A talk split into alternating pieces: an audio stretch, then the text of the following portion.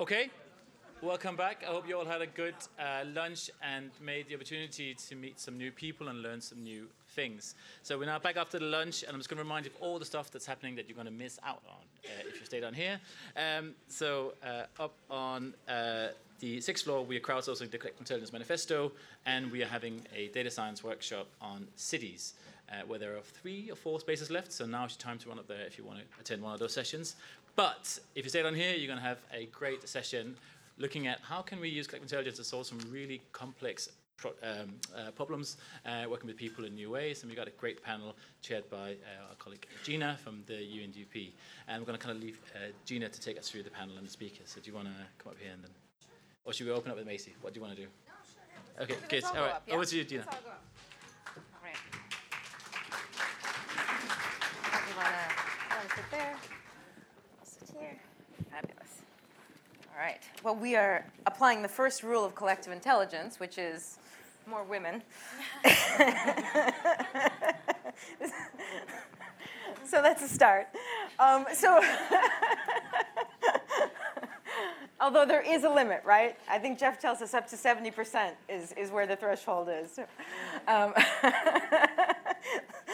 thank you. Welcome, everybody. Um, this is the panel. The world is, parentheses, still a mess. Um, can collective intelligence sort it? Um, I love the title. so I'm joined here by Maesy Angelina from Pulse Lab Jakarta um, and Claudia Juech, uh, the founding uh, CEO of Cloudera. Um, so we're going to start off our discussion in a little bit, but we want to, uh, since it's post lunch, kind of wake you up a little bit. If you can turn to someone sitting near you and talk a little bit about what do you think is messy about the world? What's your top global worry? Global worry. What's the messiest thing globally? And do you think collective intelligence can sort that out? no names. No names.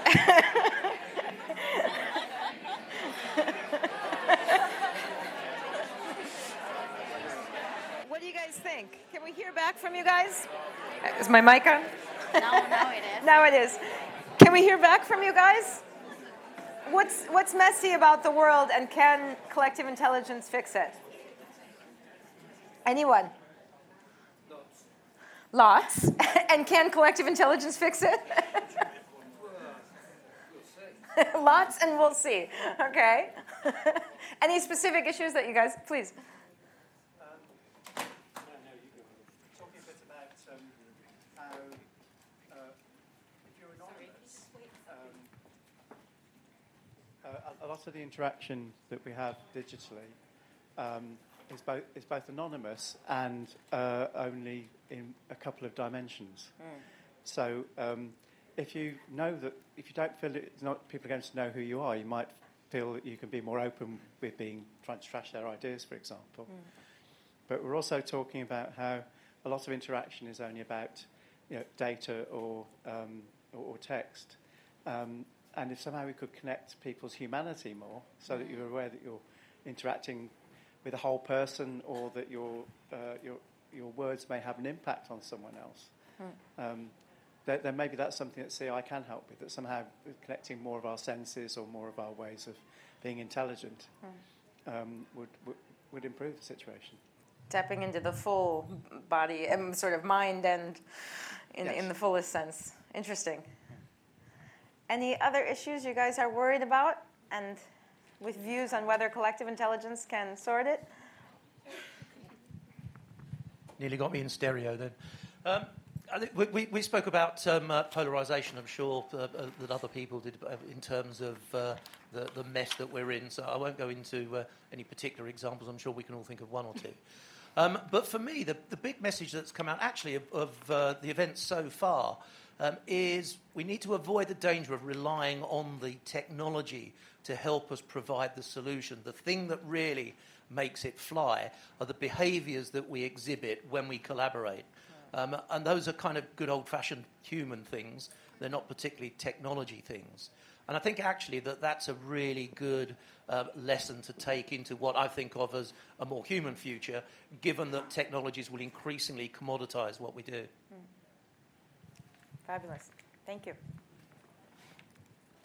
Up here. Come back over there. All right, great. Hi, I've got a problem that I'd love your help with, um, which is that many of our young people feel extremely um, disillusioned and disengaged from decision making. And I think perhaps this is being compounded by social media and the sense that therefore they should be able to have their voice heard on social media so they don't engage in face to face kind of real life you know, protest marching, um, going door to door to try and solve their problems. So, yeah, what could we do to address that problem? I'm sorry, Greta Thunberg is not here on this panel. she would have something to say about that. One more? Maybe two more, sorry. Uh, we were talking about um, the, the, kind of unforeseen consequences that happen with innovation. Mm. So, like social media might be an example of uh, uh, young people feeling isolated. So, that would be an un- unintended consequence of, of an innovation.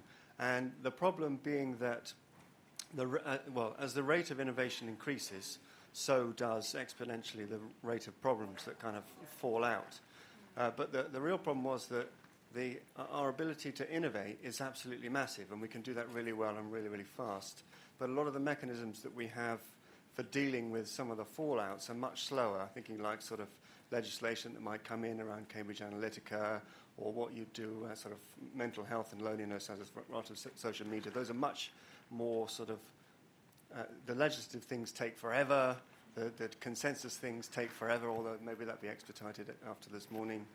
Um, and th- those sort of big systemic problems, just they're huge. So uh, they take much longer than it takes to create, if you like, the problems in the first place. But that's very ne- negative about innovation. So uh, I should be very positive as well.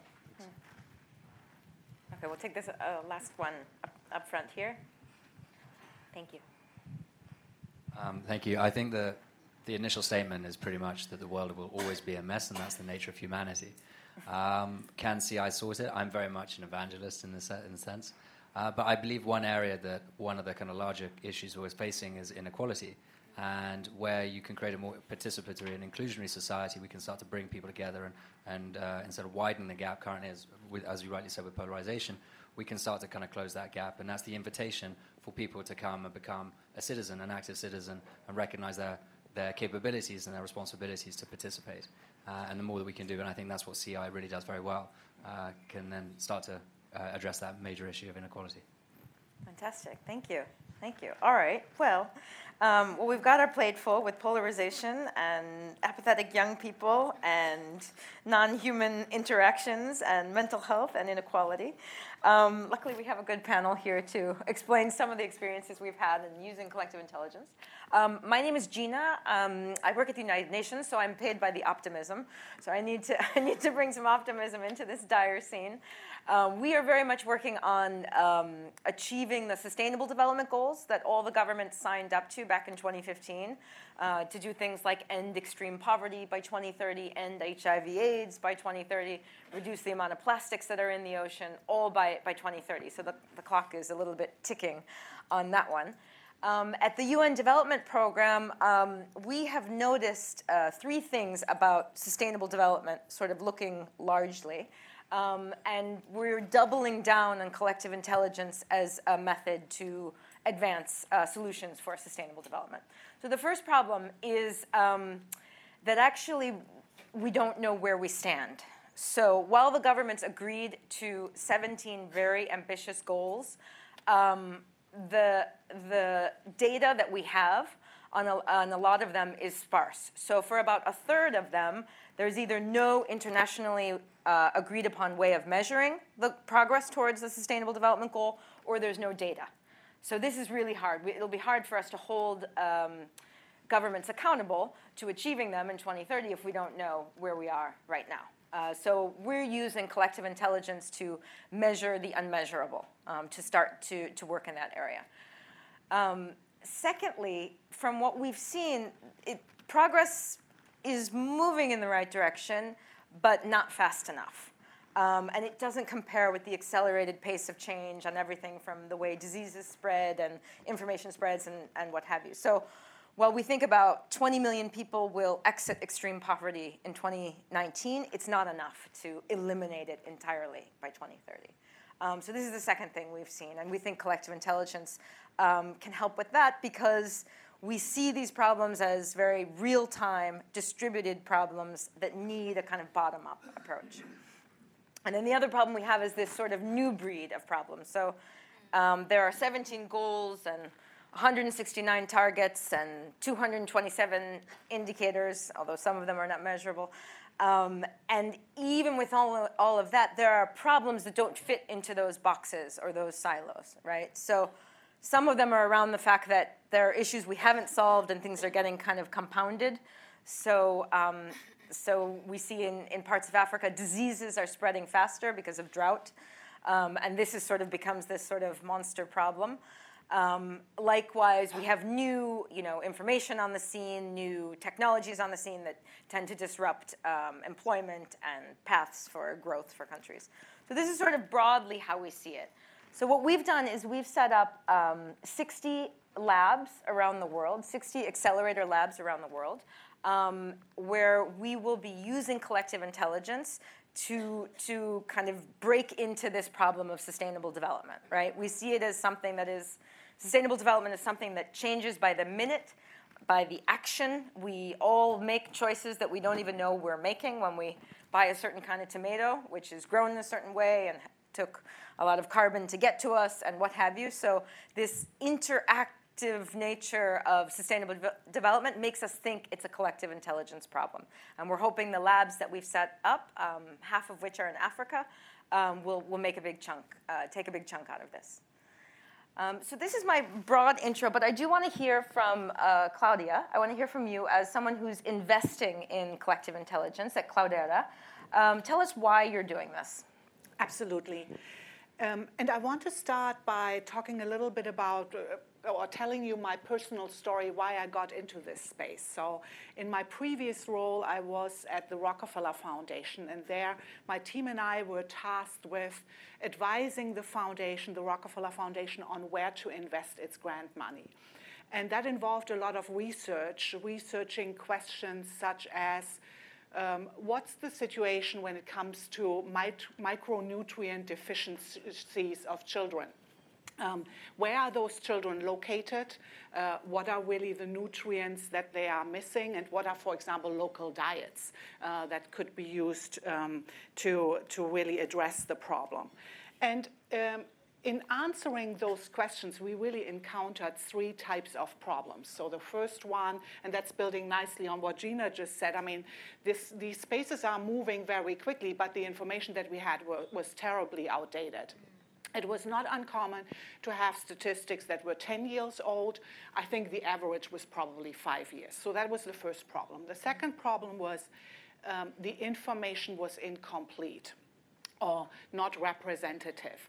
So a lot of times when we were looking at kind of broad sweep initiative options that the foundation wanted to develop, we were operating based on case studies that covered specific regions within a country or specific populations. So it was, and with, I mean, you can imagine the data was not comparable necessarily. I mean, it was not the same types of data that were collected in those case studies. Uh, a similar problem is that often we looked at urban issues um, urban data with disaggregated national data.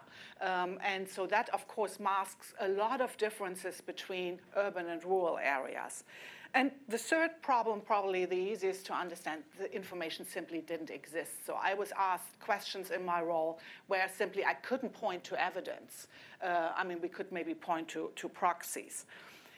At the time, to maybe give you kind of an additional example, I remember reading an article in The Economist about the hard liquor market in East Africa. And I was honestly super frustrated because that article was talking about numbers in terms of consumption of moonshine and market prospects for types of whiskey branded whiskey uh, in, uh, in East African cities. And I said, I, I, I said I wished we had that kind of information when we wanted to kind of address micronutrient deficiencies uh, of, of children. And it's really for because of those experiences and others like it that I decided to join the Cloudera Foundation, um, which is a foundation fairly new. You might not have heard of it, but it focuses on enabling nonprofits to use data, uh, data analytics, and machine learning to have positive impact on people's lives and the, and the planet. So you may have uh, noticed um, so far that I have uh, have used the term data, and I will stay on that uh, for just a, a, another moment. So I believe in the avail- that the availability uh, of data and our, our, increasing capability to use that data uh, analytically uh, really allow us um, to make progress on um, the complex problems that we are facing. But I want to make a, a kind of a differentiation building on what people already said in the audience. My short answer to the world's in a mess and you know is CI going to sort it is it depends and not alone.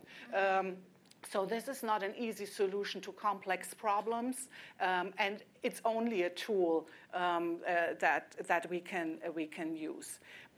Talking, uh, getting back to the three problems that are outlined, I mean, I see examples, for example, uh, where IoT, so Internet of Things sensors attached to water pump stations in arid areas in Africa allow to monitor in real time whether those water pump stations are down that thousands of people often rely on in dry season. So almost real time compared to, let's say, um, 10 years ago.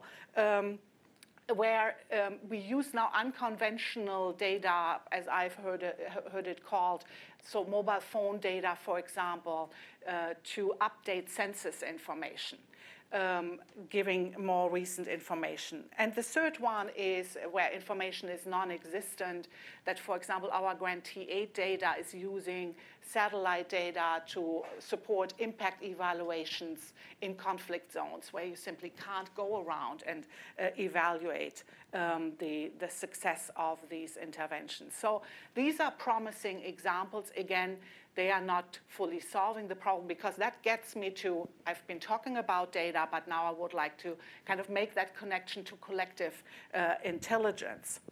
Because I believe that in terms of making use and, and really harness the potential of that data, we humans are, are needed. We define really what's the purpose uh, of the kind of the use of data and how so how and why are we are we doing that and the, the use of data and also, of course, taking action on that data really requires um, our, our involvement requires that we apply our values uh, and requires that we adhere to ethical standards um, and then ultimately uh, lead to positive action. All of that uh, requires our collective uh, uh, intelligence to really drive, drive that. And I think I'll, I'll stop there and maybe come back later.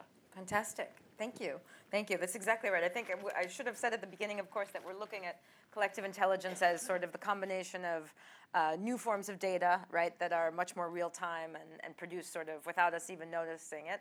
Um, people's input, so per, you know, perception data, uh, crowdsourced data, except, you know, assets, skills, all that kind of stuff, and then technology, which helps us process all this. Mm-hmm. Um, so looking at all three, and I know, Maesy, that you work in Pulse Lab Jakarta. I do. Um, not only with data scientists, but also with ethnographers. Yes. Is that right? So you So- take the people side as well. Yeah, so actually, uh, disclaimer I'm not a data scientist. My background is psychology, international development. I spent most of my career working with grassroots women organizations.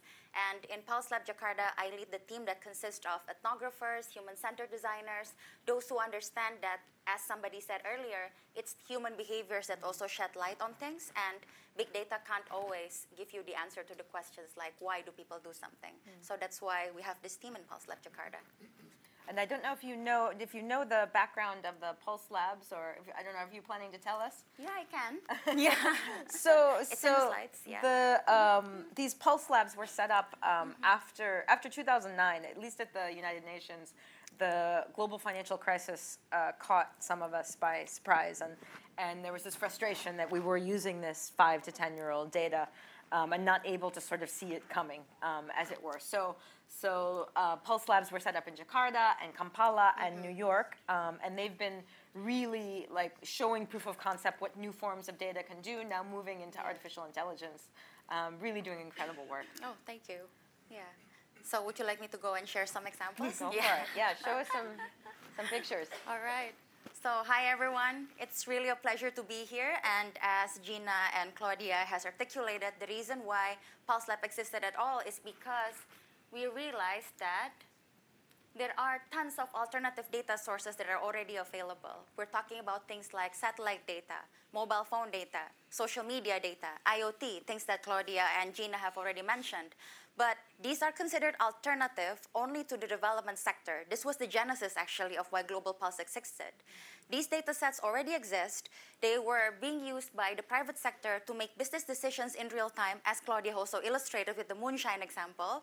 But what about the development sector? Why are we not harnessing these kinds of data sets to work on issues that actually affect the life of millions? So that's why Global Pulse um, existed.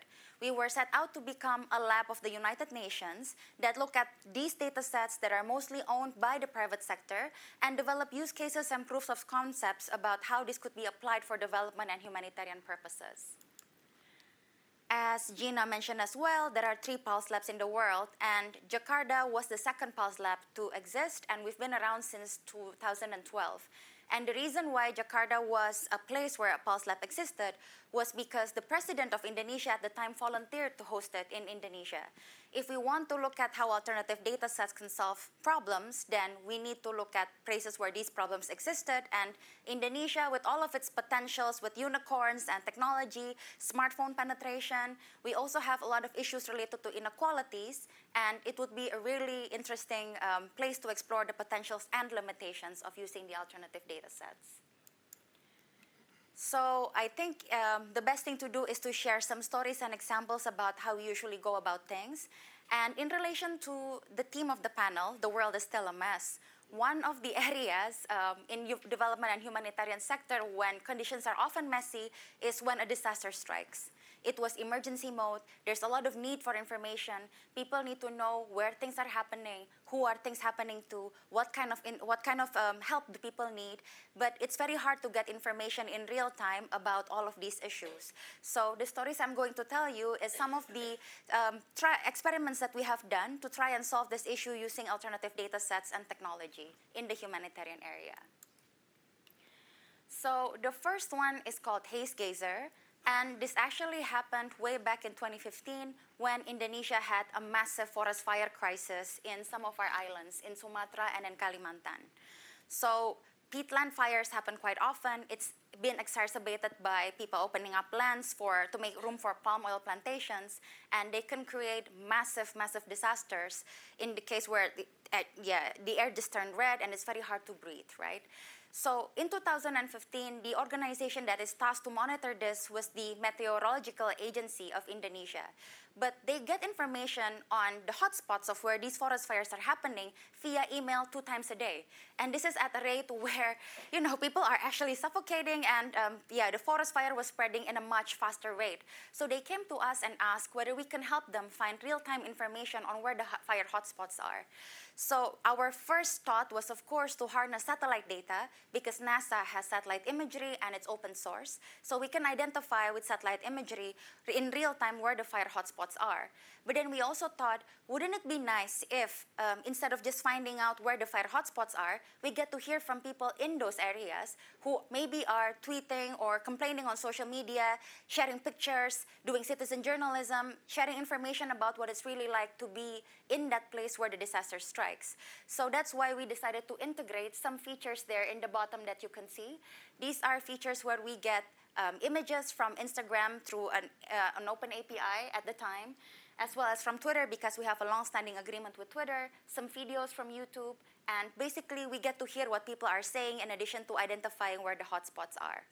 So we've created this aggregated platform that can be used to monitor things in real time, and uh, ever since that time, it has been installed in the executive office of the president of Indonesia as part of their situation room. So that's where haze HazeGazer could be useful, but then we learned some things. So when I mentioned that we look at social media data, I bet a lot of you are thinking, but not everyone is on social media, right? What about people who are not represented? And it's actually a very good question to ask because, well, when this forest fire was happening, they're happening in the remotest areas where people might not be tweeting, although the signals are there. So what we did after the crisis was sort of um, died down a little bit and we've handed over the platform was that we look at the patterns of the tweets. And what we found were twofold.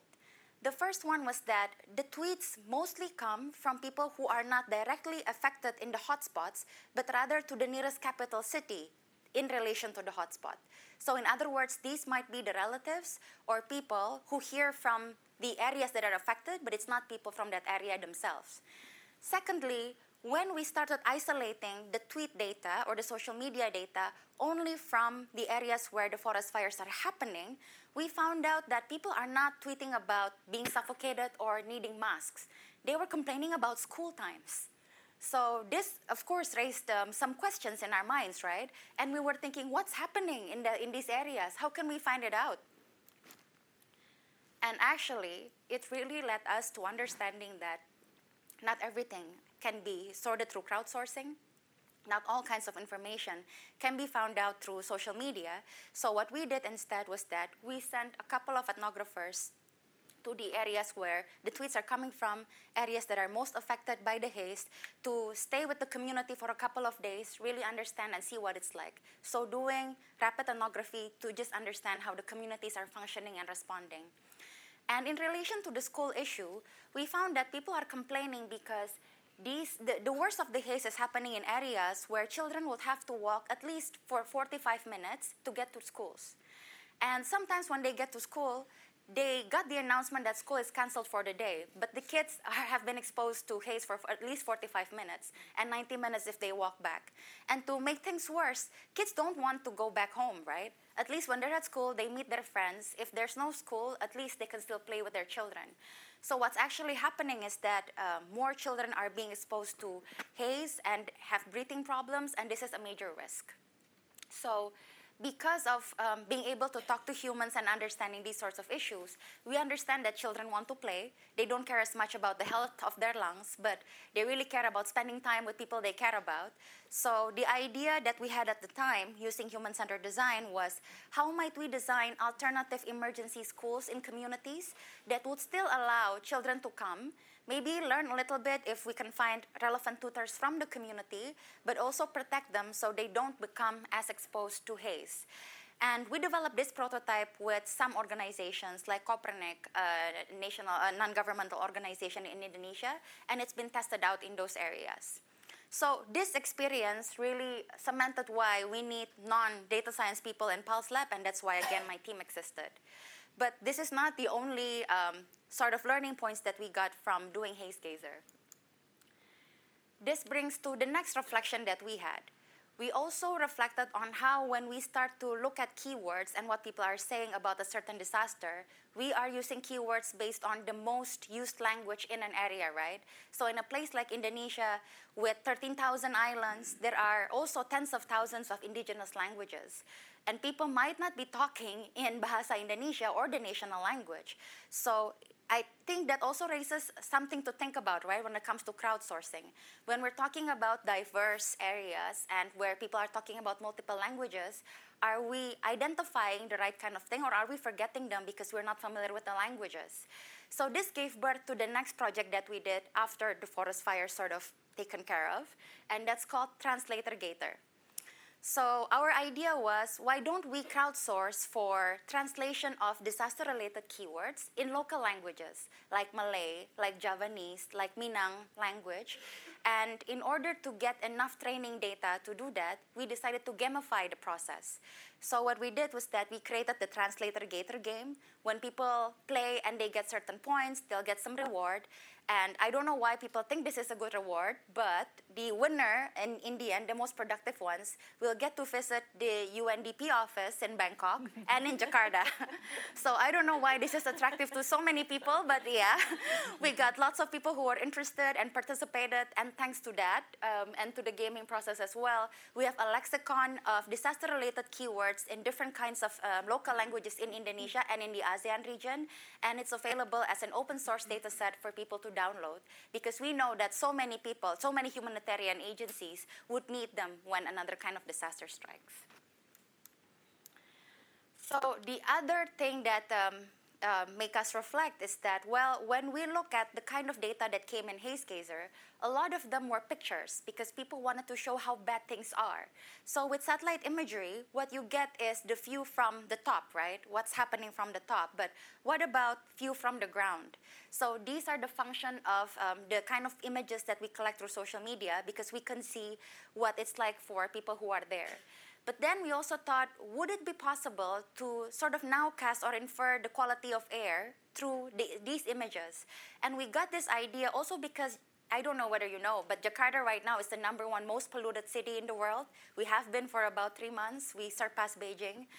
Um, and the government is sort of in denial about this because there is no government um, sanctioned air quality monitoring system. So we wanted to see whether it's actually possible to infer air quality from social media data. And because we have this plethora of existing data set from haze HazeGazer from the forest fire, and also at the time, we, we do have the information on air quality from another source, we were able to do ground truthing. So, through deep learning, we've developed a mechanism to infer air quality through social media imageries. And with the Riau case, this proven to be quite sound, and we're looking for opportunities to apply this to Jakarta. And lastly, HazeGazer is a start. It's a proof of concept. We assembled HazeGazer very quickly because we were responding to a real-time disaster. But the need to monitor disasters as it was happening in real time happened to all sorts of different types of disasters, right? And what people really need is a way or a platform to combine different kinds of information so they're able to actually deal with the logistical distribution of things. So the information that people need would be not only what people are saying about that particular disaster or what news are saying, but what's the condition of the road? Is it possible to get to a place quickly? What are the alternative routes? So we decided to um, develop in-house a platform that can be used to monitor different kinds of disasters and arrange the logistics to distribute help in that area. And that platform is called Mind. So the idea of this platform is that there's a humanitarian database called GDACS that would send alerts to people whenever a disaster of major consequence strikes. So that alert will activate the dashboard, and you'll be able to see what are the news saying, what are people saying in social media, and we added Google search trends because we want to know where people are evacuating, and we found that sometimes people search for airplane tickets to go to a place that they want to evacuate to. So we combine these kinds of data sets along with satellite imagery to sort of provide this information. I would love to tell you more about this in maybe one or two months because the idea is that we want to open it up for people to test. So if you're interested, please get in touch with me afterwards. So those are some of the examples of collective intelligence work and artificial intelligence work that we do. But then the panel's main question is that whether it can actually solve the world's mess, right? Can, can it help save the world?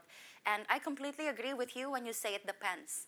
Because if the problem that we have at hand is not having data and not having insights, yes, it can help. But it's not as simple as it looks. The point of sharing all those case studies with you is to show that we might start it with HazeGazer because of a particular incident, mm-hmm. but then if you really think carefully about what you do, it will lead into new ways of looking at people that you missed or another layer of the issue that you might have forgotten your first iteration. So data science, collective intelligence, it's an iterative process. And um, partnerships are also very important in this sense. Uh, for, an, for ethical reasons, Global Pulse, PulseLab Jakarta, we don't scrape data sets. What we do is that we establish partnerships with people who are data owners so we can get them anonymized and we don't violate anyone's privacy it also takes time and effort to build these partnerships, right? So um, that's another element of how collective intelligence needs to be maintained in order to be able to solve real issues. But I think the next level question is all about well, if you have all of these insights and information, is it enough to actually propel people to do action, right? Because evidence based policymaking, as we know, is not entirely how the world works. There needs to be political will, there needs to be commitment to enact on the insights that you get to do something about this.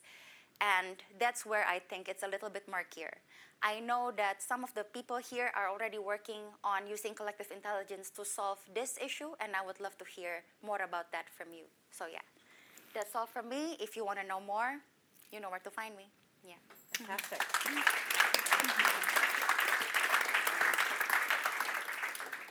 Fantastic. Thank you, Maesy. You're I, I really love the way that the way your lab is working kind of opens up this idea about who has knowledge and expertise, you know, about disasters and about Mm. pollution. It's not it's not the, you know, ministers sitting with all the screens around them. It's the people on the ground, right? Who either have a road blockage or can't get the word in time not to send their children to school. So Yeah. it's incredible the way you're opening up who's actually the expert in, in this field. Thank you. But also, to be fair, um, the people in Indonesia, the government, they also understand that it's this kind of information is exactly what they need. They need to hear from the citizens. And what we did was just trying to help connect them and find an easier way for people to convey the information to those who need to know. Yeah. Excellent. All right, well, we have some time for some reflections, questions, answers. I guess we'll start running the mics.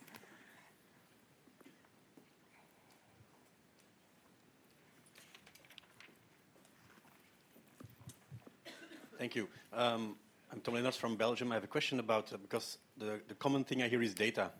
And I think you touch on an important point is that you, as a Pulse Lab, you can make agreements with all the big players that actually hoard, are hoarding the data and you can have access to them. But I can imagine many, many more small scale projects who don't have your power to have access to data and to make a difference. And I think uh, maybe this is something at the UN level that should be discussed and said, okay, this data should be open. Because it can, you don't know when something that is actually being hoarded is going to be useful for some res- uh, resolving some, some cataclysm or, or uh, helping people in, in some regions. So the question becomes really, are we willing, uh, are these companies prepared to share their data so we can actually make actively use and then we can build collective intelligence systems? Because as long as we don't have access to data, we cannot build them, in my opinion. So what's your opinion on that? Do you want to take that, Claudia? Oh, yeah, I'm mic'd up. I'm, I'm kind of thinking, do I need the mic? But uh, I don't need the mic. Uh, I, I don't have a, an answer per se, but uh, I don't know if Beth Noveck is, uh, uh, no, she's not in the room, but I, I, thought she would be here. So she's a co founder of the Gov Lab uh, in New York, and uh, she and uh, kind of the, the other co founder of Gov Lab, Stefaan Verhulst, work on how to make proprietary data, so private sector data, accessible to nonprofits. Um, and they do that right now more by kind of reaching voluntary standards. So they are convening people who decide on what kind of data is made uh, available or insights based on data, because often the data is not transferred. Um, um, and um, uh, so they, they are working on that.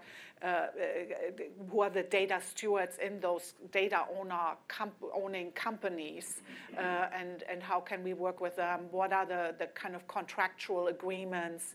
Because right now, and uh, Global Pulse will, will know this. I mean, it takes sometimes up to two years, even in the case of an emergency, to get a hold of the data. So how can you bring that that time down? I mean, where where have probably the same concerns that you have is the when companies donate data, they are motivated by business goals, um, even though they are doing something good. Um, but clearly, they, they really select what are the projects, what are the, I mean, to your example.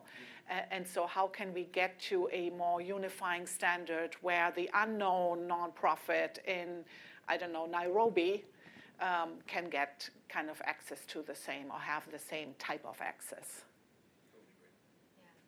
Um, I'm aware that Nesta is also doing some work on commons, right? Developing data commons. So I think initiatives like this would yeah, are very crucial, and I'm happy people are starting them, and I think they're absolutely important.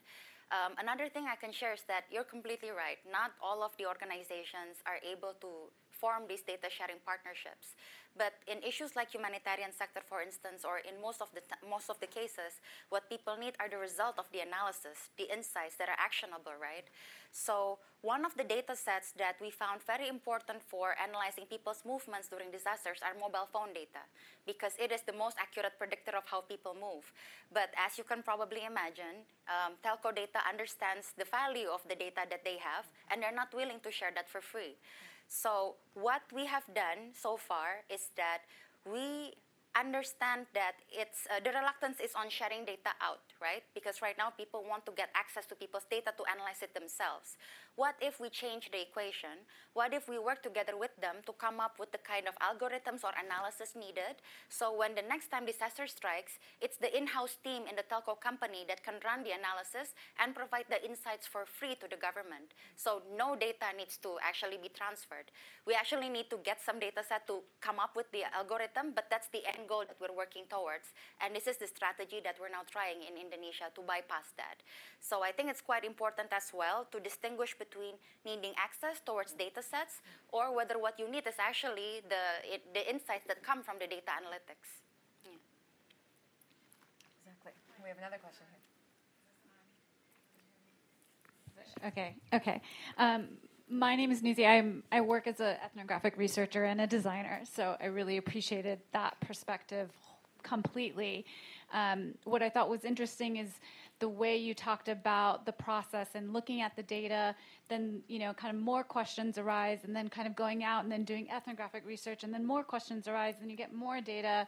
Um, and it seemed to me that like it was really about the questions that you were asking, like asking the right questions in that process um, as you kind of uncover that data. But I'm really curious to know more about that process in having quantitative data with some of that qualitative data, and how do you kind of synthesize that together to make some of those decisions?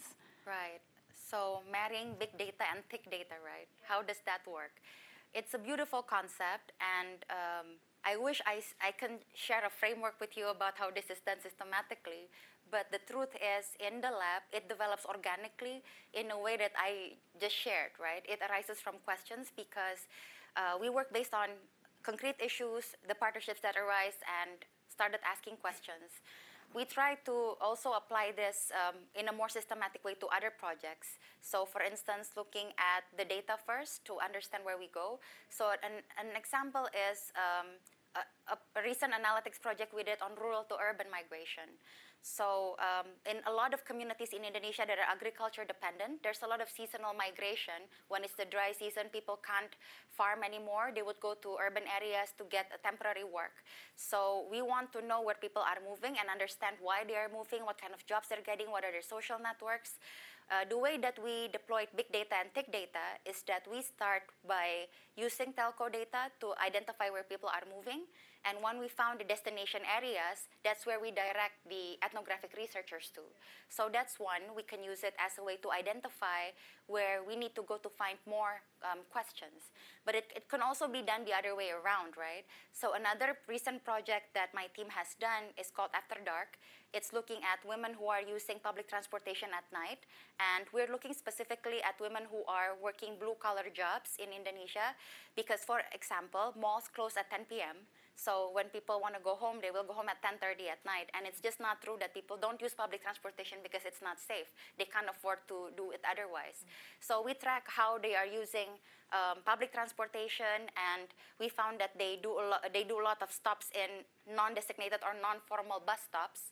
So we we sort of map um, the areas where those stops are happening. And we're thinking that if we can work with the alternative Ubers in Indonesia, the motorbike based Ubers are all the rage, a lot of people use them. If we can also work with them to identify um, the costs that are happening during those kinds of hotspots, we'll get a better picture about how people are moving yeah, in that particular area. So we can also use thick data to identify potential sources of big data for further analysis.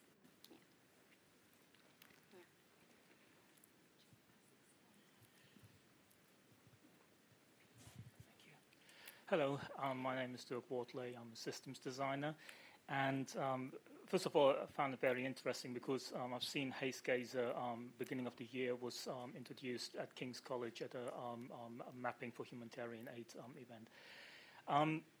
but what I would like to ask is, and it's maybe a little bit unfair to you as a group, but maybe you have some insight on it, because my feeling is that the U- uh, United Nations, that, I mean all member states, have completely underestimated the um, effort and the investments needed to fulfill um, the data requirement for the um, SDGs. And what we're seeing right now is that in a um, desperate attempt to catch up, because we're still on the same 2030 agenda, um, uh, we're trying to shift the responsibility and the task into the non-profit sector, which now leads to a patchwork of great ideas, but no coordinated effort. And um, I have the feeling we're running um, behind not only schedule, but behind our um, aspiration and ambition. Um, um, because we don't even know how to measure the impact of the SDGs right now, because most of the data, I can even look it up now, is from 2015, 2016. I can't even get um, specific uh, timely data on the international development spendings from governments. So not even governments are fulfilling the responsibility. Um, so my question is, um, how can we have um, uh, hope and um, uh, that um, that what we're doing actually, our efforts that we're investing into the um, SDGs are actually leading to something great at the end of the tunnel? Because right now, I have the feeling we can't even tell what's happening. Sorry. apologize for. So, um, so, you're asking for this pessimistic panel to have some hope, at least in the investment of data needs. Yeah. Any thoughts on this? I don't have a good answer, just an honest one. And I think, well, raising the issues like what you just did is important. And what I notice as well, at least in Indonesia, people are having these conversations, right? So within the UN system, with our government counterparts, we do raise these kinds of issues. I can't tell you more about where it has actually led to, but honestly, acknowledging that that is the status quo, that is the state of the affairs, is really important, and that discussion is happening. That's my honest answer. The, the hope that, that I can see, at least, is uh, speaking within the United Nations, is that, you know, I don't know, six years ago or so, uh, there's, a com- there's a kind of group of statisticians all over the world, the national statistical organizations come together, and having them talk about anything other than household surveys was almost impossible at that point. Mm. That has completely shifted now, right? So there's not this feeling that that's the real data when we go, when we ask house to house, you know, are you poor, are you sick, whatever. The, but rather that there are all these new sources of data, which are largely owned by the private sector, right? And that's where it's up to you all in a way. Um, you know, we can help, but it's up to you all to, to hold the companies you buy from to account to say, are you using your data sets for good, mm. right? Are you only selling them to marketers to get me to buy more things, right? Are you sharing them with, you know, foundations and, and social organizations that are trying to work with this? Um, yes, governments as well. I mean, in my experience, at least develop in the developing world, um, a lot of governments don't yet have regulatory frameworks that govern uh, at least mobile phone data, financial transaction data, et cetera. So this is probably your experience as well. Sometimes the proof of concept that labs uh, do to show the utility of that data for social or environmental projects comes before the sort of regulatory framework which says whose data is this, who can yeah. see it, right, who can share it, and when can you give it to someone. So, so there's a bit of a chicken and egg thing going on here. Just maybe to, to uh, share an additional perspective, um, I, I, mean, I think both sides are, are true. One is, uh, I think that has a lot has happened since the, uh, um, the SDGs were adopted.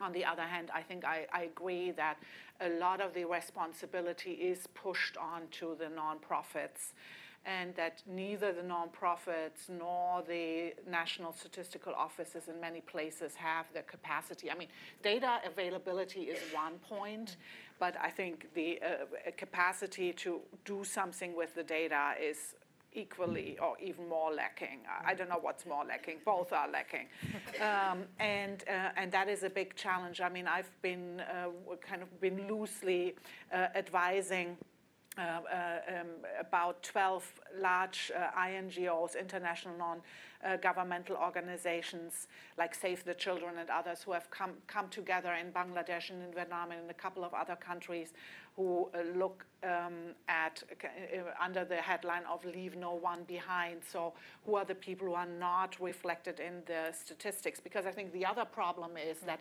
even if the statistics were up to date and were of better, better quality, the ultra poor that we believe have been left behind by the MDGs uh, are not reflected in the most recent statistics ever. So I'm I'm just explaining the problem. I'm not presenting a solution, but I feel that the nonprofits hold part of that because they work with these people in, in many of the countries. And if they have a, a kind of data collaborations uh, around the, the data that they have, um, I think that could shed light on these uh, populations. Um, with all the challenges in, involved and with the kind of lack of capacity and funding for these types of efforts. It's, for some reason, that seems to be not a sexy um, effort. Hmm. I think we have time for one more question. So, Alex, I'm putting it in your hands. I'm sorry. Thank you. It was very interesting presentation. I was uh, I wanted to um, actually build up on the previous question because I think it was not completely addressed.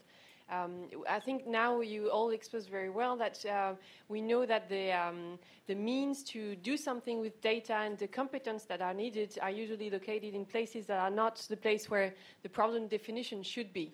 Uh, and so the, the, the, whole point of using collective intelligence, as I understand it, uh, with uh, the UNDP uh, initiative, is to make sure that the, um, the problem definition or the needs are identified at the local level because we understand that to solve these big issues, we need to start from the needs at the local level.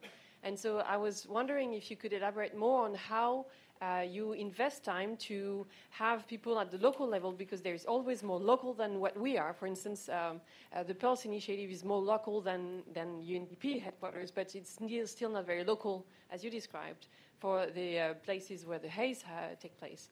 So how do you? What is the uh, the approach that you you have so that um, you are able to get the problem definition and the need definition at the the closest possible uh, where people are, um, and uh, bring the resources there and think about the data you need from that point of view and link that up to your overall goal. Because uh, for me, it's mm-hmm. even more than uh, competence and data science uh, you need this problem definition uh, competence that is a very different one that you would use as a psychologist or an ethnographist. Or you have one minute to answer that Fantastic.